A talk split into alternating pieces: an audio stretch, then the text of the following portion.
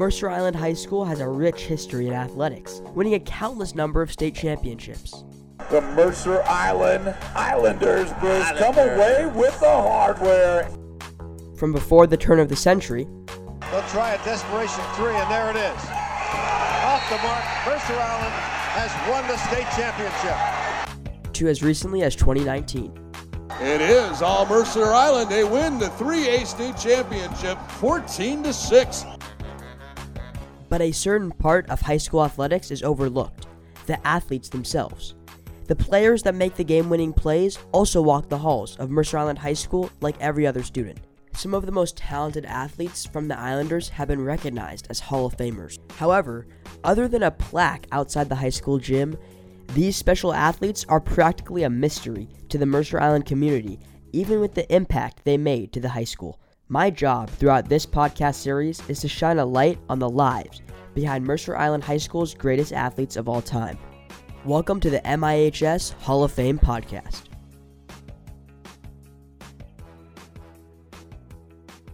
I'm Gabe Gottesman, and welcome into another episode of the MIHS Hall of Fame podcast. I hope everyone is staying safe and healthy during this unusual time in the world. One thing that can help unite us all is sports. Through meeting your friends on Fridays in high school to watch your team, all the way up to watching the best players in the world go at it on a professional stage, I am so lucky that I was able to speak to someone that has done both at a very high level. Steve Hawes was an incredibly accomplished basketball player at Mercer Island High School, averaging more than 28 points a game as a senior, which is unheard of in high school. After graduating, he played at the University of Washington and was so good that he was voted on the All Century team for the school. Steve also had a great professional career that lasted 10 seasons. He averaged over 8 points and 6 rebounds, and played over 100 games on the Sonics to close out his career. Earlier, he played the majority of his career in Atlanta, and also played in Portland and Houston. Steve is also a great human being, which I quickly learned when I was talking to him. He asked me how I was doing during the pandemic and how I'm handling school, even though it was the first time we'd ever spoken to one another. Hawes was recently a recipient of the Mercer Island Pathfinder Award, which is presented to graduates of Mercer Island High School whose achievements strengthen character and citizenship, inspire and challenge today's youth to make significant contributions to humankind. Tell me what being honored for this award means to him. Well, it means a lot. Um, I grew up on Mercer Island, and you know, it was uh, from from the beginning. Uh, you know, as you grow up, you see a lot of people that are that are your people you admire and mentors and things like that. And you know, this is obviously down the road quite a ways from from those days, but it just means a lot to be recognized. And and to me, I've received other awards, um, basketball related awards, awards, excuse me. But this encompasses more than that, and that means a lot to me to be recognized like that by basically the people in the community that I grew up. Steve isn't the only one in his family that plays basketball. His nephew Spencer was drafted into the NBA in 2007. So obviously, basketball means a lot to the Hawes family. I asked Steve how he fell in love with the game from a young age growing up on Mercer Island. We played all sports growing up. Played sandlot football. I didn't play uh, football on the football team, but played baseball and played basketball. But for my family, I have two brothers. I'm the middle middle brother. Sports were always huge. We had a neighborhood where there were lots of kids our age, range of five years probably, from youngest to oldest. And So we competed a lot in all sports together as a group. I think in our family we just sort of gravitated more toward basketball, developed a love for it. We had a little there was a, a, actually a full court next door, one of the neighbors, and we had a hoop on the garage, pretty typical stuff, and spent a lot of time out there. Um, just playing ball against each other and going head to head and playing horse and that kind of thing. So it was, you know, I guess to the to that extent, it was in, ingrained in us, and uh, I really had a passion for it. I, I spent a lot of time really on my own, besides the, the team stuff that we did, just working on my game. I didn't never felt like I was working on my game. It was just, you know, playing and, and trying to get better. But, you know, I think the thing that really sparked me was in terms of my desire to to play professionally was when the Sonics came to Seattle in '67, right. and I was a, a, junior at that time. And a friend of mine had, a friend of mine's dad had season tickets, so I was able to go out with my buddy to a lot of a lot of the games, and um, you know, it was just like a hook. It just got me. I just that's just what I wanted to do. You know, and that that wasn't to say I was abandoning everything else, but I knew in my heart that that, that was my passion So after playing with his brothers as a kid, Steve found his way to the MIHS basketball team. And if you love Mercer Island basketball, you'll definitely recognize the name Ed Pepple. Coach Pepple was the legendary coach of Steve Hawes during his high school career, and I asked Steve what made Coach Pepple so special to him as a mentor.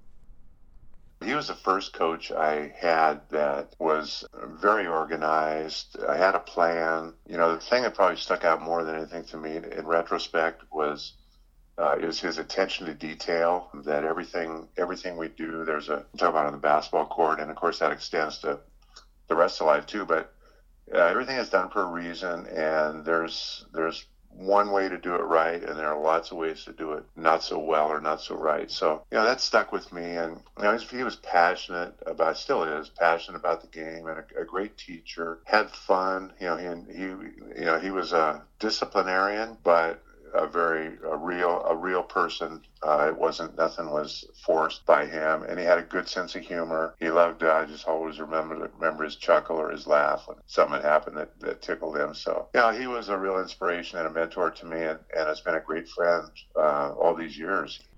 Under Pepple, Hawes went on to have a great high school career, but he was ready to move on to the next level after he graduated, Division One college hoops. Steve mentions in a Seattle Times article that he was ready to commit to Duke University, he gave a call to the coach's office, but the coach wasn't there. So he decided that he would call back later. Then, he got a call from Washington coach Tex Winter and eventually decided to go to the UW instead. He thinks that decision turned out just fine. You know, Duke's uh, obviously a, a, program now, and it was a, a, really good program at that time. But it is, like you say, it's across the country. And you know, I was really, really close to going there. If they'd answered the phone when I called, if the coach had been there, I'd, I'd have been going to Duke. Because in those days, you know, when you made a commitment, it just, you know, that was it. You didn't back out. You didn't change your mind. It was done. So, you know, stroke of stroke of fate, I guess, stroke of luck, and I think my life would be a lot different now. I mean, there's nothing like uh, I didn't realize it at the time because when you're 18 years old, you don't necessarily see see the big picture. But being able to play here um, at the UW and, and, and be a part of the community and part of the university has just you know been huge. And um, you know, I'm sure things would have worked out well going if had I gone to Duke. But um, boy, it's, I've been really really fortunate with you know the turn of events and the way things worked out. Things turned out great, in fact. His numbers are crazy. Hawes averaged over 20 points in all three seasons he played on the varsity team as a Husky. He also averaged 12.9 rebounds per game during his career and averaged nearly 15 in one season, which is the most in Washington history. Steve had a wonderful college career and became a respected NBA veteran when it was all said and done. One thing that I love is that he was in Seattle for at least a part of all three phases in his career. Steve told me what the city of Seattle means to him. Well, I mean, this is what Seattle means. Is it? It's my community. Uh, I feel like at home here. It's not my community. It's the community that I that I love. And I was fortunate. I came back for a year and a half with the Sonics at the tail end of my career in the NBA, which was, you know, you can imagine, kind of a dream come true. And really, I, I honestly couldn't believe it for a while that it that it happened that way. But of course, you get thrown right thrown right into it, and there you are. And it was a great, uh, you know, a great year and a half playing with the Sonics and. Um, you know, I was again, you know, I was lucky that it worked out that way, and you know, it couldn't couldn't have worked out better for me actually. It's not every day that you get to talk to a former NBA player, so I was curious on what it takes to make it to the NBA. It turns out it's a lot of hard work, and Steve told me what his motivation was to keep on getting better.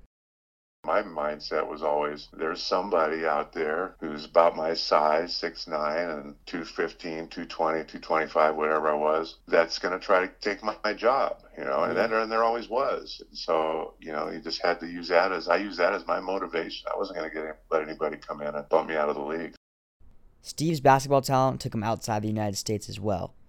Before and after his NBA career, Hawes played in Italy, and I asked him what the hardest and easiest thing was about playing abroad. When I went to Italy, I was right out right out of college. The Italian, uh, the European style, and it's still different, but it was quite a bit different than than than the U.S. ball basketball in the U.S. And during that time, I was there two years in Venice, Italy. I developed an outside game, you know, facing the basket. I'd primarily been a post player in high school and college. So I was able to develop an outside game. The other thing was, you know, that was really, really a, an eye opener is you go from playing guys that are your age group, you know, 18 to 22 or 23, and you're playing against you know what I would call grizzled veterans that are 30 and 32. And I'll never forget the first first exhibition game I played there. We've been I'd been over there for maybe a week, and we went over to Yugoslavia and played a team in Ljubljana. And it was a team of guys. I mean, I, the way I remember it is they were all like 6'10", five o'clock shadows to the max. You know, broad shoulders,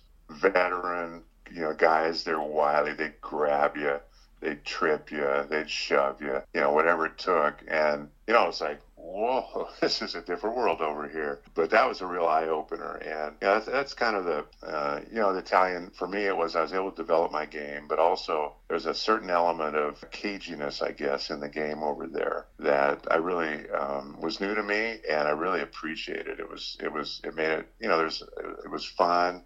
It was challenging, and you know, uh, my wife, my future wife at that point, came over, and we had, you know, we had two great years in Venice. It was like a two-year honeymoon. Yeah. Um, and uh, and then came back. So yeah, it was a great, great experience. I really felt like it got me ready for the NBA, and in some ways that I certainly wouldn't have been ready for had I had I just come into the league at 22, you know, right out of college. So it was a it was a great, great experience in in a lot of ways.